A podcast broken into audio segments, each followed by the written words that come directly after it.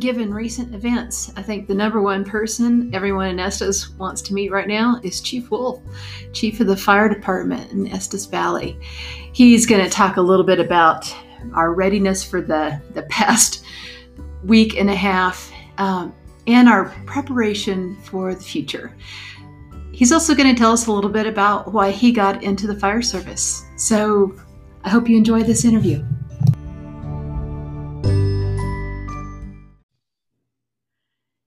Today's interview is a very timely interview with Chief Wolf. He's been in the limelight the past week or so.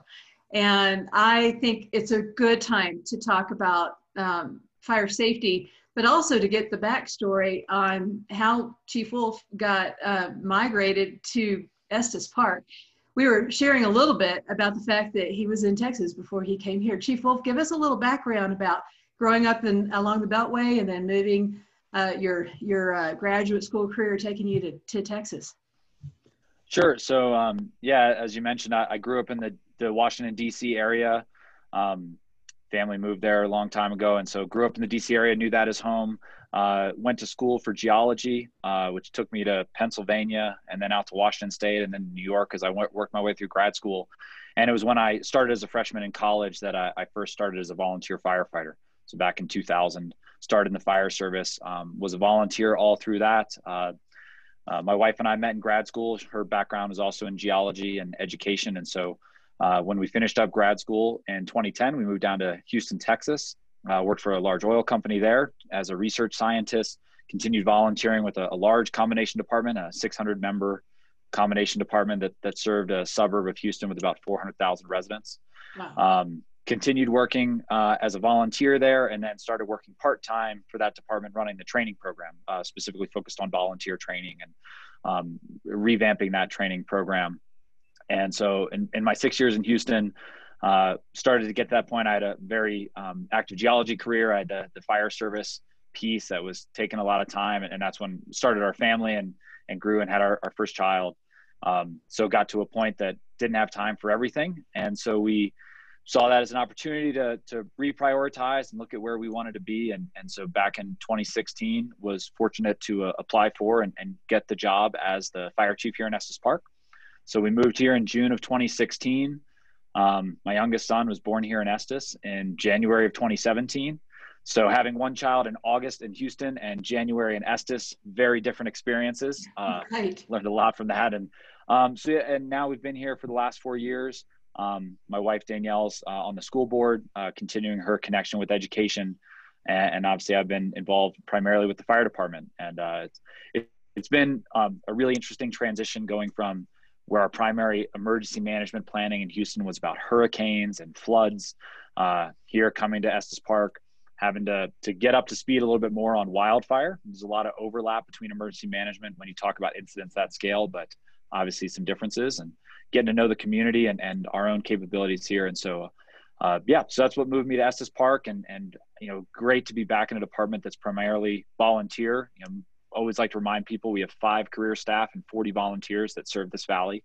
Um, big emphasis on, yeah, developing our training programs for volunteers here has, has been a big focus over the last few years. And, and I think we're seeing some dividends on that. Right. Well, and great that you were involved in volunteer training in Houston. So you came with some good experience in how to train volunteers. Um, yep. Yeah, I think that was a big piece of being successful and getting this position. I, I know that was a priority for the board and definitely continues to be a priority for the organization. Yeah, definitely. Another thing that you mentioned just really stuck with me. Um, I've been able over the past week to talk with a lot of emergency management personnel. And it seems like whether you are managing a hurricane or a fire, um, there's some basic premises of emergency management that apply across the board. How have you seen it done the best in terms of communication and planning? Sure. I think the, the single most important piece is that uh, it's there's a huge relationships component and those relationships don't get built the day the emergency starts they have to get built before the emergency and and so there's been an immense amount of planning that goes in before the emergency, trying to imagine what kind of worst case scenarios could we face, having some some a primary and an alternative plan for dealing with those types of things. And of course, these incidents can be very complex as far as the, the different moving pieces. So recognizing that no one person can be an expert in all of them. So building that team that brings together those experts that can work together to, to get things done. So having a having a team that's cooperative and and trust each other um, leads to the best outcome. That trust is a really critical element because if everyone's going to have an assignment or responsibility over a certain area, we can't have people duplicating that role. And, yeah. and there needs to be really good, clear communication over what's happening so we don't end up um, doing mo- multiple unnecessary things. Yeah, and it's also really interesting because it we have to get out of our silos. This uh, an incident of this scale can't be solved by just the fire department or just the police department. Right. So we end up with a lot of people working together that may not work together on a day-to-day basis or reporting to e- each other that don't report to one another on a day-to-day basis. And and that's where that trust comes in. It's like you know I don't uh, on my day job I don't report to you, but now I do, and so I have to trust that we're we're all in this together. We all have the same priorities, the same end uh, goal in mind, the same mission. And if you're you're unified in that mission and objectives, then then things go really well. Yeah, absolutely. well, I know that um, personally, being a new person in town, I had the utmost trust in your direction in this most recent evacuation in Estes Park. There was a there was a moment when um, it seemed like there's no way the Grand Lake fire is going to, the troublesome fire is going to come over that ridge, and and then it did. Um, did you yeah. go back and forth in your belief whether whether it was going to trigger an evacuation on our side, or were you pretty certain? Um, yeah, so we've some of this goes back a ways. We we started looking at the Cameron Peak fire for the Estes Valley really back on Labor Day in September, um, when we started having fire coming down Chapin Pass, and and that one too. We were worried about it getting into the Fall River drainage, and we had our trigger set out for when we were going to have to start evacuating portions of town. And then we got a snowstorm back over Labor Day weekend that slowed down the fire and held it up in Chapin Pass. So a lot of those plans that we had had gotten dusted dusted off and, and refreshed. Then we watched the fire make a push down into Glen Haven and, and having evacuations in, in the Glen Haven area, working with them through that period um, in, in late October. And then seemingly out of nowhere, East Troublesome fire coming over the divide. And so while our eyes had all been focused up north and we've been focused on the Cameron Peak fire and thinking about what that would look like, we now had this new element. Um, seeing East Troublesome fire blow up, we started, we had triggers to, uh, identified. Uh, we didn't anticipate it was going to jump where it did, but we, we understood that jumping the divide was a threat and getting into Forest Canyon. Um, on that Thursday morning, we had rumors that it had jumped the divide, but because of the altitude and the terrain, no one could get eyes on it, and we couldn't confirm it. And it was a it was a really hard conversation about, um, well, we don't want to evacuate an entire community on a rumor that it might be over here. So how do we how do we uh, work that out? Uh, unfortunately, that you know, in order to get that confirmed, the time it took to get the multi-mission aircraft in the air that has infrared capabilities um, took a, a, couple of hours. And so the fire made it down to the bottom of Spruce Creek by the time we were able to confirm that, yes, we do have fire on this side. And that definitely compressed our timeline for, for doing evacuations. Um, we've talked about, you know, evacuation triggers are really more about time than they are about distance and, and making sure that we have enough time to get people out of the way. How long is it going to take people to mobilize? Um, to, and fortunately, our community was had been paying attention and they had been prepared so that when we did uh, determine a need to start evacuating. Um, things actually went pretty orderly. They went pretty smoothly. Uh, I know a lot of people felt like they were stuck in traffic, but um, no one had fire chasing them. They had smoke that uh, the people were very polite. They were able to help each other get out, and we were able to evacuate the entire valley in about four hours, uh, which is an experience I hope to never have to repeat. I'm sure all of us would feel that. Uh, but yeah, it, it was it was definitely a very interesting day and a lot of conversations going on with a lot of players between the incident management team, the park, us, the town, and um, and the police department about what's the right thing to do at the right time. Right. well said. Because um, I, am sure that that had to be a really tough call. Number one, to ask uh, all of the um, guests in town to pack up and leave. And then mm-hmm. for us to realize, no, all of us who live here need to pack up and leave too. I was actually yeah. going back to my rental house just to pack up for voluntary evacuation when I was met by a sheriff saying, oh, no, it's mandatory now.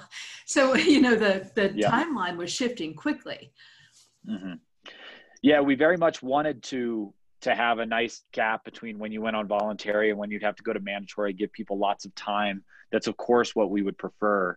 Um, back in 2017, we did a, a workshop uh, where we looked at what happened in Gatlinburg, Tennessee, where you had a fire in, in Smoky Mountain National Park that burned out into the community of Gatlinburg.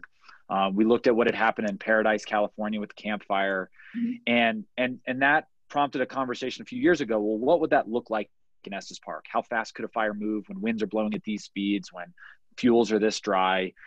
And when we did those models back then, we we saw that fire could theoretically cross our entire community in about four hours. Mm. And and that image was definitely in our minds as we were thinking about like, well, when do we pull the trigger? We don't want to kick people out of town prematurely. We don't want to kick people out unnecessarily. Um, but we've been very clear our, our highest priority is life safety and so having that image in our head has been you know part of like well you know we can't we can't risk letting people stay in this path uh, knowing what could happen and knowing how swiftly that fire was moving on the lake uh, grand lake side it was mm-hmm. gaining at an amazing speed and that's that's what lit a fire under me to to move quickly and to not um, delay. And I want to believe that um, the the timing of the evacuation, you kept in mind the fact that it would take about four hours to get people out of town. So that wasn't a surprise to you. Yeah, and um, you know we had a lot of things that were uh, big positives as far as that day. Um, we didn't have as many tourists in town as we could have in a typical September October date. Um, you know, you look at dates like Scott Fest weekend when we could have upwards of 70 to 80,000 people in our community. Certainly we weren't at those numbers. Um, a, a, positive was that kids were home from school that day. Yeah. That would have been an extra complexity of trying to get reunify parents with their kids. Mm-hmm. Um, that's a big challenge, something that obviously is on our mind. How do we do that safely? Um, so there were a lot of, of things that helped us make that evacuation more orderly and faster than it could have been. So uh, it's where you, you plan for the worst case, you hope for the best case, and, and you know we and again our, our citizens being prepared made a big difference right now can you help kind of tell the story a bit on why it's so important for evacuations because there were probably some people who said no thanks. I think i'd rather defend my house. Tell us that mm-hmm. perspective from your job. Sure. Um, so again we we always want people to understand and a lot of the evacuations is about communicating how we perceive the risk and and what we perceive the risk to be. Um, ultimately there's a personal component to that. You can choose to accept that risk or not. Um, you know if you aren't, aren't trained to deal with that or you don't really know what it's going to look like you think you have an idea it's easy we're bad at estimating our own risk um, and uh, i always love the joke that uh, the risk i took was calculated but it turns out i'm bad at math and this is about really understanding what that risk looks like. So for us as emergency managers, as firefighters, we're anticipating a fire that can move through town at one to two miles an hour, um, advancing. And the fire behavior that we've seen on this fire has been a fire front miles wide with flame lengths hundreds of feet tall. Like that's not something we're going to stand up to. That's not something that you at your home with your garden hose are going to have a good outcome with. So we want to get people out of the way. It frees us up to be able to operate our, our fire apparatus a lot um, more nimbly and, and get in where we need to. And and otherwise, we're shifting a lot of our focus to making sure that we're protecting human life because that will be our priority, and that distracts us from the firefighting mission, which is going to protect property. Um, we anticipate that we're going to have to shut off utilities in areas where it, we expect to have fire impacted. Uh, as fire blows through, you can have uh, power lines fall. And now, if we have energized power lines across the roadway, that limits our access as opposed to lines we've shut off. If there's still gas in areas, that can cause fires to be much more extreme and, and dangerous. So, we want to get all of those things secured. And if people are still in their home expecting to have power to open their garage door when they change their mind or to run their pumps for their sprinklers, and now we've shut that off, suddenly the calculated risk they took you know the math just changed on them right so um, so all of those are, are parts of uh, like why we communicate that risk out we want to get people out when we can um, so that we can get our people in to engage where we think we need to And we got very fortunate in that the, the fire got hung up on Steep Mountain when it did. We, uh, on, let's see, I guess that would have been uh, Friday night into Saturday morning, the way the fire had been moving, the winds that we had that night, we had sustained winds at 50 miles an hour, gusting to 70. Um, our fire models were expecting it to be in the YMCA campus by daybreak and and so we were getting a surge of resources in. We called up mutual aid and got an additional 36 engines with 100 more firefighters on top of all the resources the incident management team had here to help with that. And as we're surging those resources in we don't want to have uh, people trying to come out at the same time. Um, so it, it's we, you know we were preparing for some pretty bad fire behavior to come through town. And uh, I said we were fortunate that the fire hung up where it did. We were fortunate that we, it was able to get held up until the snow arrived. All those things, you know, you'd rather be lucky than good. Uh, I think we were both. Um, I think we were as prepared as we could be, but we certainly got very fortunate with the snow. Now, um, I feel a little bit shamed that I don't know if we lost any structures in this fire. Between the Cameron Peak fire and the Troublesome fire, how many structures overall were lost? Um, between the two fires, I believe we're sitting around 800 structures total. I believe each fire has had around 400 structures.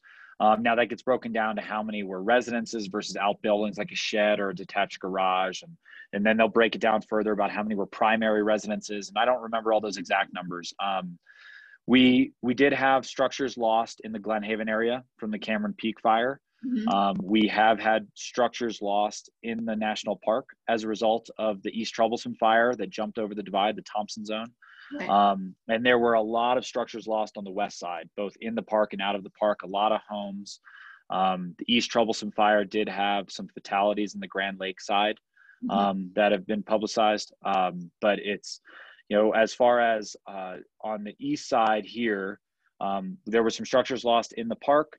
Uh, but the fire was able to be held up west of Bear Lake Road. We didn't have any losses within um, the town or, or, Estes Valley. Which was a great relief for those of us who spend half our lives at Bear Lake Road. Um, but the the pictures from Grand Lake are still really grand. Yeah. When you said 800, you're including the Grand Lake side. Um, yes, yeah, there it was around 400 on that Grand Lake side, and and it's it's really easy to get focused on our own challenges and our own inconveniences of yes we you know everyone in the estes valley was displaced from their home for around a week. We were fortunate everyone in the estes valley got to go back to their home. Um, people in, in glen haven were displaced earlier and displaced longer than than estes valley. And and not everybody got to go back to their home because their home isn't there anymore. And on the west side that that impact was even greater. And and it's it's i think important to remind people to keep that perspective of we really were fortunate on this side, and um, it was definitely not without its challenges. Uh, there was nothing easy or um, you know it was an emotional day for people to load up and leave, not knowing if they'd get to come back.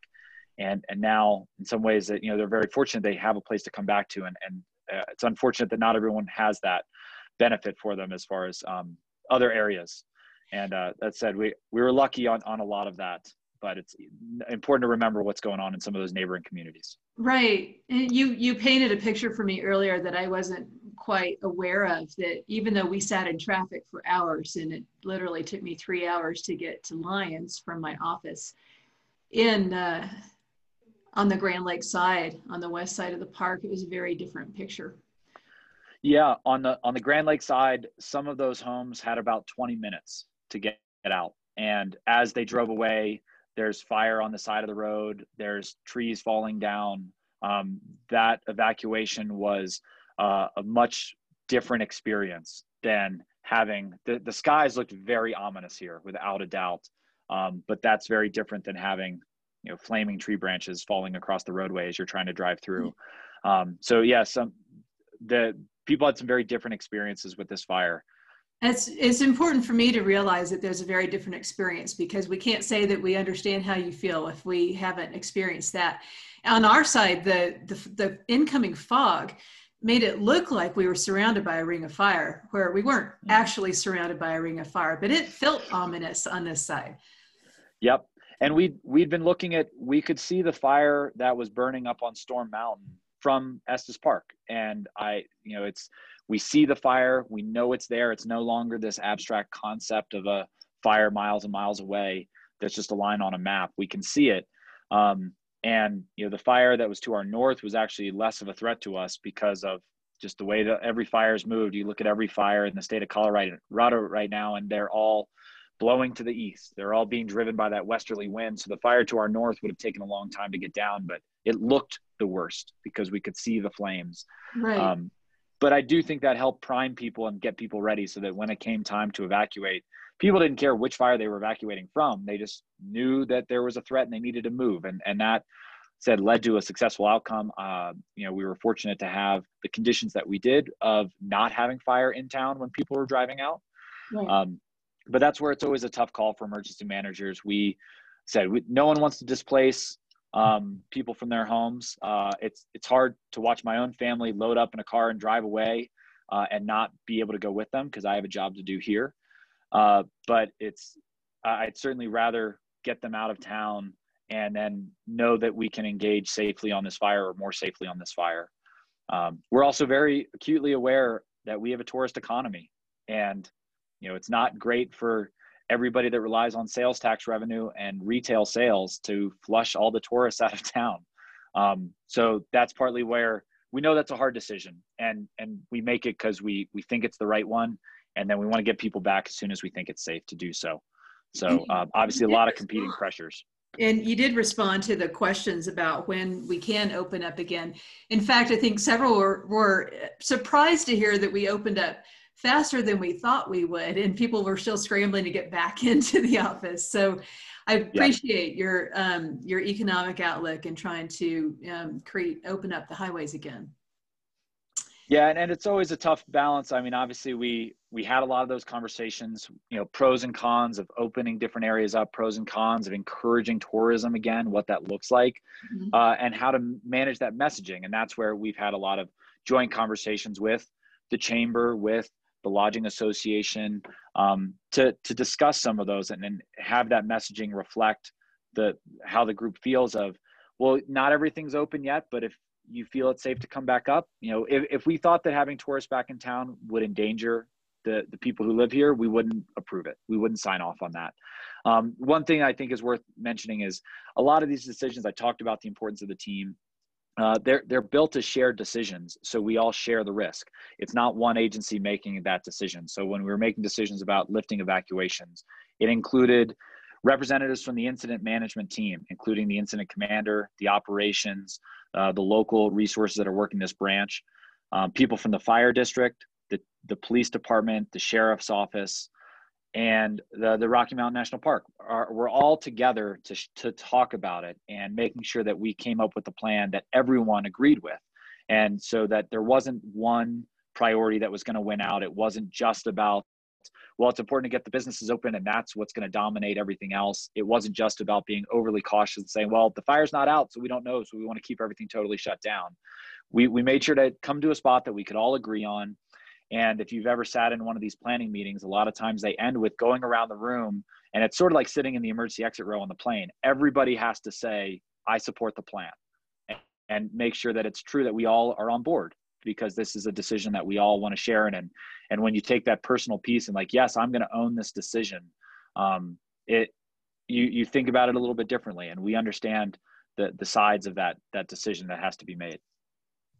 It's great to know the amount, the number of people who collaborated on that decision, and I think it's important for all of us to to get that big picture, um, so it doesn't seem that there is an arbitrary decision being made. It's it's funny the assumptions that people will make without uh, in the absence of information. So I'm glad we have this chance to paint a picture. So. Um, uh, granted that all of us hope that we never have to do this again um, Chief Wolf, what would be the, the most important things for our community to remember if we needed to evacuate on this scale uh, another time? Yep. Um, so I think one of the biggest things to remind people is even though we were very fortunate on this fire, there will be another fire someday. We, we know that we live in the mountains, we live in the wildland urban interface. Fire is a natural part of the landscape, whether it's human caused or, or lightning or, or natural we know that fire can happen. So it's important for us to be ready if we're going to live in the mountains. Um, we we expect snowstorms, we expect these other things, so we should be prepared in the same way. Now that doesn't mean you keep your car packed to evacuate all the time. Uh, but it's it's great for people to at least have a list. And if after going through this evacuation experience, I'm sure people like, wow, it was real. I'm really glad I brought this. It was really silly. I brought this. I wish I had brought that. There were some the funny stories about I brought dog toys, but I forgot my toothbrush. yeah, and and so now's the time for everybody to sit down and write down that list. You know what? I really want to make sure that if I ever have to do this again, these are the things I have to make sure I take with me. Um, these are things it turns out I don't need to waste my time on. Mm-hmm. Uh, it's so having that list is really important. Um, having a realistic assessment on how long it takes um, to get that stuff ready. So realizing if I've got large animals, if I have horse trailers, uh, when wildfire season comes, I need to make sure that my tires aren't flat, that they've got air in them. So if I need that that trailer at a moment's notice, if I need to move my RV at a moment's notice, it's ready. It's got fuel in it. It's got the tires filled. Everything's ready to go, so that I, that I don't have to be scrambling for that piece. Um, and then, of course, if we feel that threat's there, we're going to do our best to communicate that. Um, but a lot of that's that personal responsibility piece, having yourself be ready, um, being signed up for those emergency alerts, having that situational awareness about what's going on with fires around us.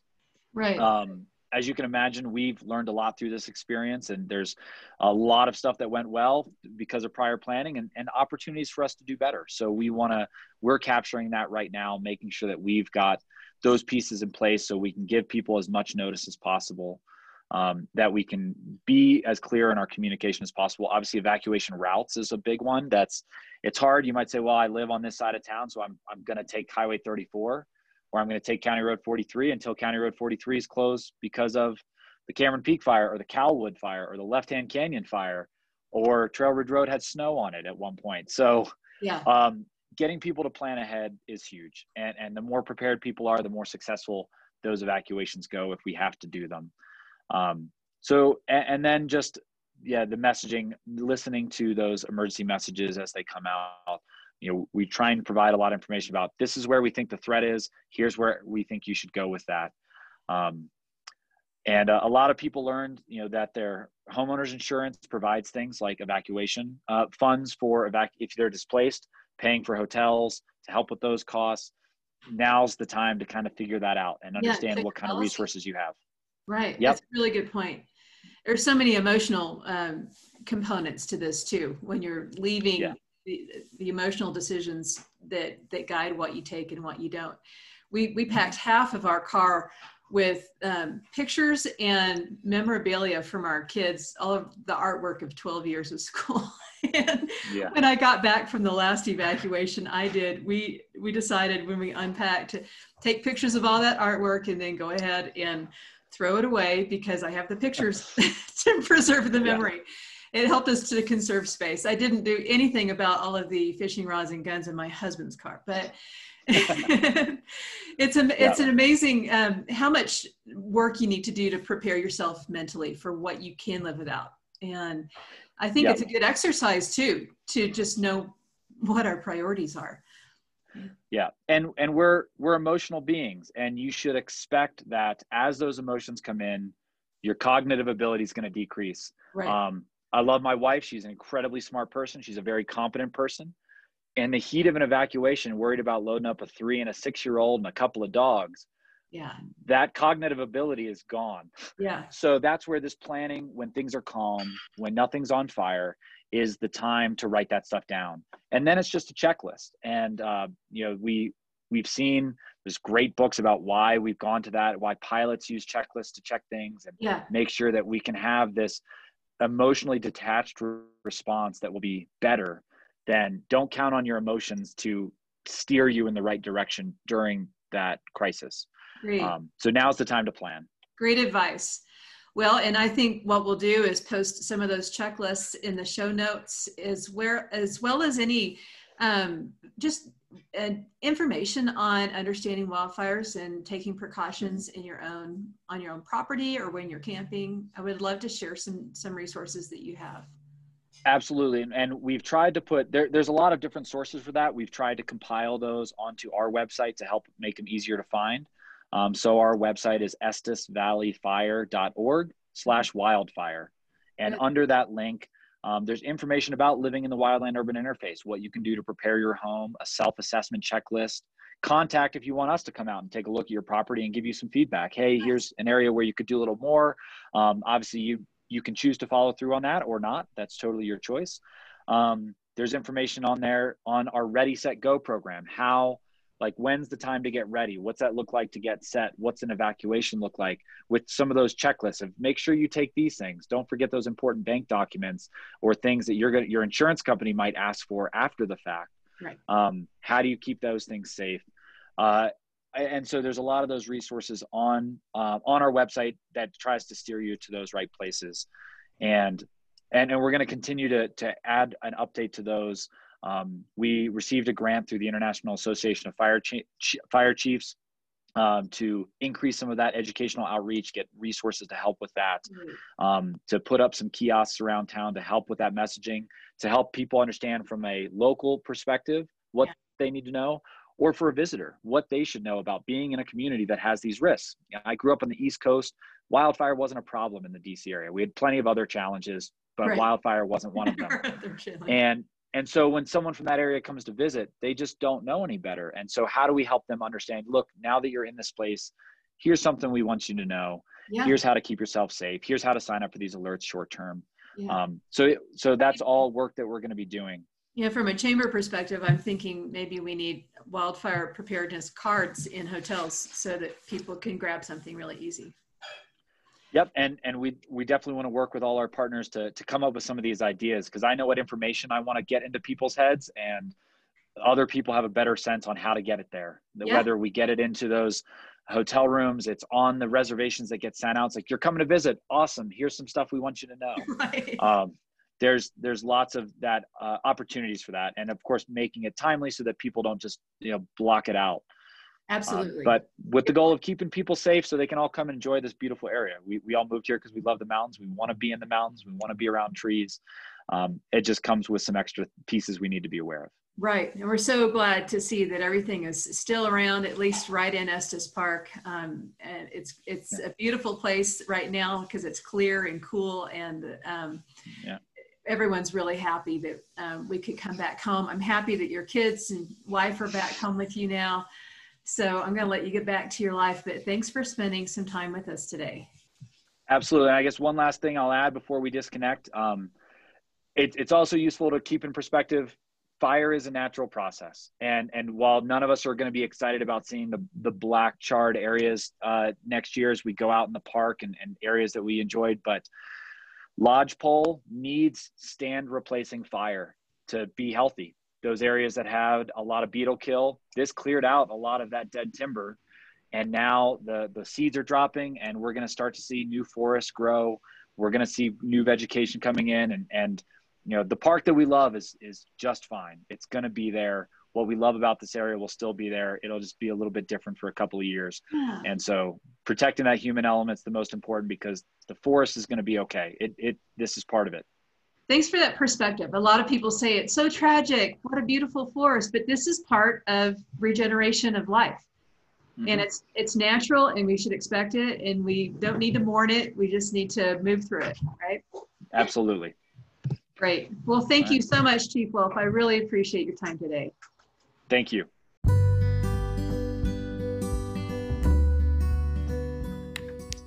I hope you're enjoying Everyday Estes.